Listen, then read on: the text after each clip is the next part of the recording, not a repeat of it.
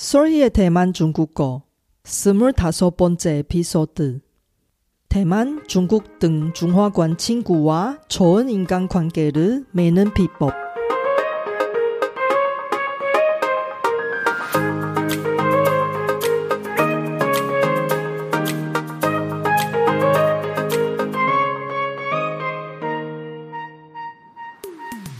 안녕하세요. 솔희 차이니스에 오신 여러분을 환영합니다.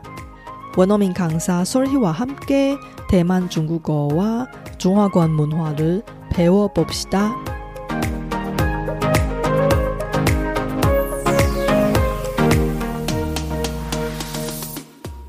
인맥이나 인간관계는 우리의 인생에 큰 영향을 미치고 있습니다. 서양에서는 경제적인 성공의 85%는 인간 관계다라는 말이 있습니다. 대만, 중국 등 중화권에서는 성공의 95%는 인간 관계다라고 해도 과언이 아닌 정도로 인간 관계가 나쁘면 성공하기가 힘든 것을 상상할 수 있습니다. 지난 에피소드에는 중화권 친구를 사귈 때 실수하지 않으려면 피해야 할 것들을 언급했는데 여러분 잘 들었으면 중화권 친구 또는 비즈니스 파트너와 문화적인 차이로 인한 소통의 어류를 어느 정도 피할 수 있을 겁니다. 이번에는 중화권 친구와 좋은 인간관계를 맺는 비법을 공유할 테니 대만이나 중국 친구와 만날 때 실천해 보세요. 이번 방송은 한국어로 진행하고 방송에 나오는 중국어 예문은 쇼노트를 참고해 주세요. 大家好，我是雪姬老师，欢迎大家收听我的节目。 这次我要谈谈与中文母语人士打好关系的一些小技巧。节目中提到的中文例句会放在 sorrychinese.com 网站上让大家参考，请多加利用。那我们就开始吧。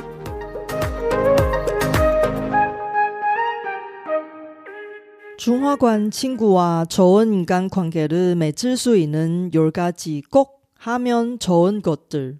첫 번째, 자기소개할 때 성씨와 이름을 나눠서 소개하는 것입니다. 예를 들어서 我姓金,名字叫秀贤.제 성씨는 김씨고 이름은 수현이라고 합니다. 이런 식으로 자기소개하는 이유가 상대방을 배려해서 그렇습니다. 우리 중화권 사람은 모르는 사람하고 처음으로 만날 때 보통 상대방의 성씨로 존칭 하나 만들어서 상대방을 존칭으로 부릅니다. 그래서 우리가 자기소개할 때 상대방을 배려해서 우리의 성씨를 잘 들리게 성씨와 이름을 따로 소개하는 것입니다. 여러분의 한자 이름에 중국어와 비슷한 한자가 들어가 있지만 우리 중화권 사람한테 익숙하지 않은 이름이 많이 있어서 여러분 다음에 자기소개할 때 성씨하고 이름을 나눠서 따로 이야기하면 상대방이 더 잘 들릴 겁니다. 두 번째, 존칭을 무조건 사용하는 것입니다. 특히 초면인 사람에게 반드시 정당한 존칭을 사용하는 것을 추천해 드립니다. 대만의 경우 성인 남성에게 셴성이라는 존칭을 씁니다. 여성의 경우 샤오지라는 존칭을 씁니다. 예를 들어서 왕 셴성, 리 샤오지 만약에 상대방의 성씨를 모르면 성씨 없이 단순히 先生 혹은 小姐로 불러주면 됩니다. 세 번째, 공손한 중국어 표현을 쓰는 것입니다. 한국에서 잘 모르는 사람한테 혹은 공손해야 할 사람한테 존댓말을 사용하는 듯이 중화권에서도 공손한 중국어 표현을 쓰는 것은 아주 중요합니다. 특히 대만 사람하고 교류할 때 무조건 공손한 중국어 표현을 사용하는 것을 강력적으로 추천합니다. 왜 그러냐면 대만은 일본 문화의 영향으로 대부분 대만인이 공손 표현을 사용하는 것을 신경 많이 쓰는 편입니다. 더 자세한 내용은 여섯 번째 에피소드 중국어 존댓말 있나요? 예의 바른 사람이면 꼭 알아야 할 공손한 중국어 표현을 참고해 주세요.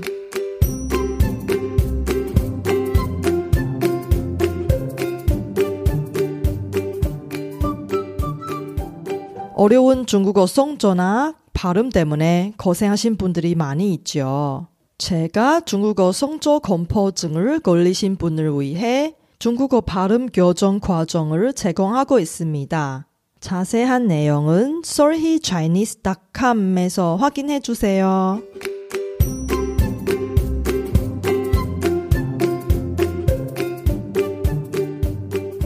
네 번째, 적극적으로 행동합니다. 중화권 사람 중에 중화 문화의 영향을 받아서 성격이 부끄러워서 적극적이지 않는 사람들이 많이 있습니다. 특히 남자들이 좋아하는 사람 앞에서 용기 내지 못한 경우가 대부분입니다. 왜 그러냐면 그들의 생각은 만약에 고백을 실패하면 좋아하는 사람과 친구도 할 수가 없게 됩니다. 그래서 여러분이 친해지고 싶은 중화권 사람이 있으면 적극적으로 행동하세요. 예를 들어서 请问方便给我你的联络方式吗? 실례지만 연락처 좀 가르쳐 주시겠어요? 다섯 번째, 상대방 익숙한 언어를 사용하는 것입니다. 아시다시피 중국어는 중국에서 쓰는 중국어 간체가 있고 대만, 홍콩에서 쓰는 중국어 본체가 있습니다. 여러분 이렇게 생각해 보세요. 한국인하고 친해지려면 북한에서 쓰는 북한식 한국어를 사용하면 더 나을까요? 아니면 한국에서 사용하는 한국식 한국어를 사용하면 더 나을까요? 대부분 사람들의 대답은 뻔하죠. 중화권 세계도 마찬가지입니다. 대만인 친구하고 원만하게 의사소통하려면 대만식 중국어를 사용하시고 중국인 친구들하고 잘 소통하려면 아무래도 중국식 중국어를 사용하는 것을 가장 좋습니다. 더 자세한 내용은 두 번째 에피소드 대만어 대 중국어 뭔가 다른가 미나머도 무엇인가를 참고해 주세요. 여섯 번째 상대방을 칭찬하는 것입니다. 대부분 사람들은 구적 관계 없이 칭찬하는 말을 좋아하죠. 예를 들어서 你穿这条裙子很好看. 이 치마를 입을 때 되게 예뻐 보여요. 你的韩文说的真好.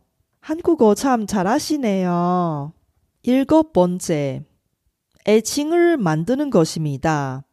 특히 대만에서 애칭을 사용하면 상대방하고 술을 같이 마시는 듯이 금방 친해지는 효과가 있습니다.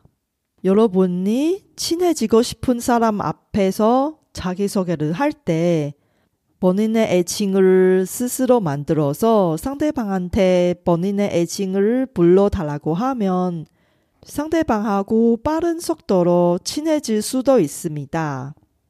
예를 들어서 我姓金名字叫秀贤请叫我秀贤就好了제 성씨는 김씨고 이름은 수현이라고 합니다. 저한테 수현이라고 불러주시면 됩니다. 제가 블로그를 통해 애칭을 만드는 방법을 여러 번 언급했습니다. 그 링크를 이번 에피소드의 쇼노트에서 공유할게요.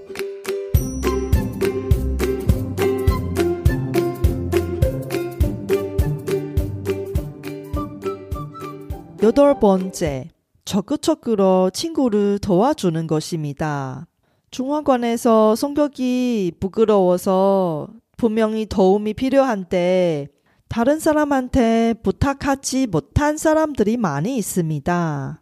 이럴 때 여러분이 적극적으로 친구를 도와줄 수 있으면 상대방이 여러분의 은혜를 잘 기억하고 열심히 보답하려고 할 거예요. 知恩图报라는 중국어 사자성어가 있습니다. 이 사자성어는 개도 기른 은혜를 안다라는 한국어 속담하고 비슷합니다.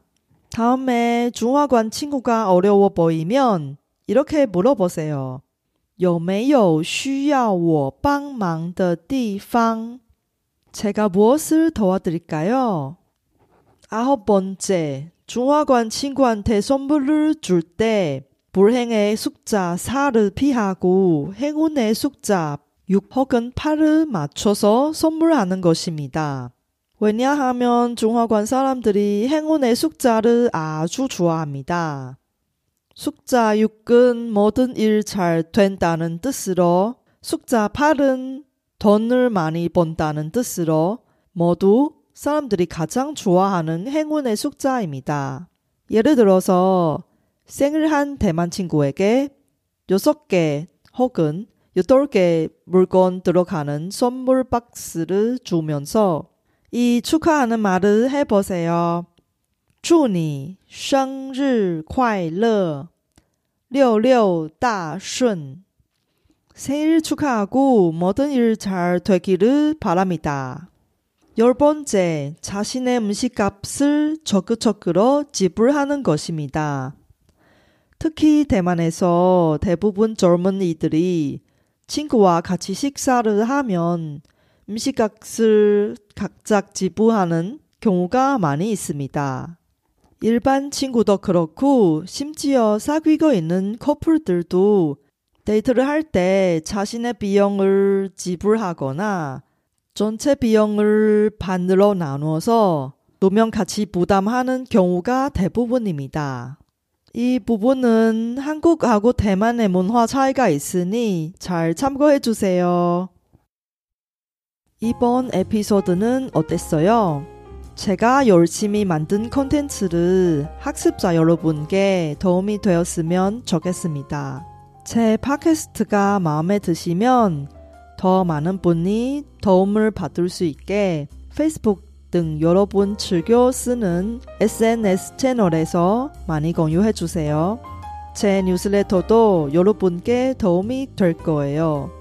팟캐스트 업데이트 소식부터 대만 문화, 대만 여행, 대만 중국어 학습 정보까지 학습자에게 유용한 정보를 뉴스레터에 담았습니다.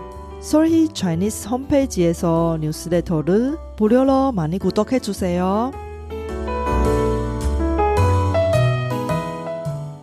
지난번과 이번 에피소드를 잘 들었으면 중화관에서의 대인 문화에 대해 어느 정도 파악을 했을 텐데요.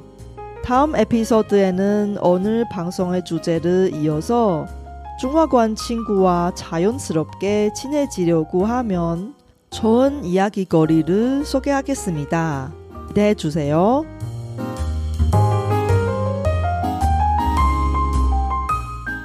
바쁘신 와중에도 불구하고 제 팟캐스트를 들어주신 여러분께 진심으로 감사합니다. 여러분의 의견이나 궁금한 것을 solhichinese.com에서 글로 남겨주세요. 그리고 새로운 에피소드가 나올 때 알림을 받을 수 있게 팟캐스트 채널을 구독해 주세요. 그럼 다음 에피소드에도 만나요.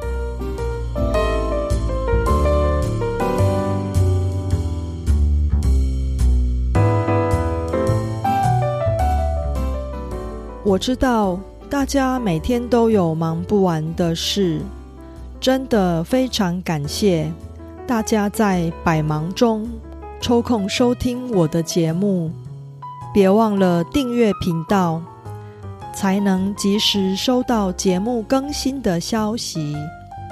那我们下集节目中再见喽，拜拜。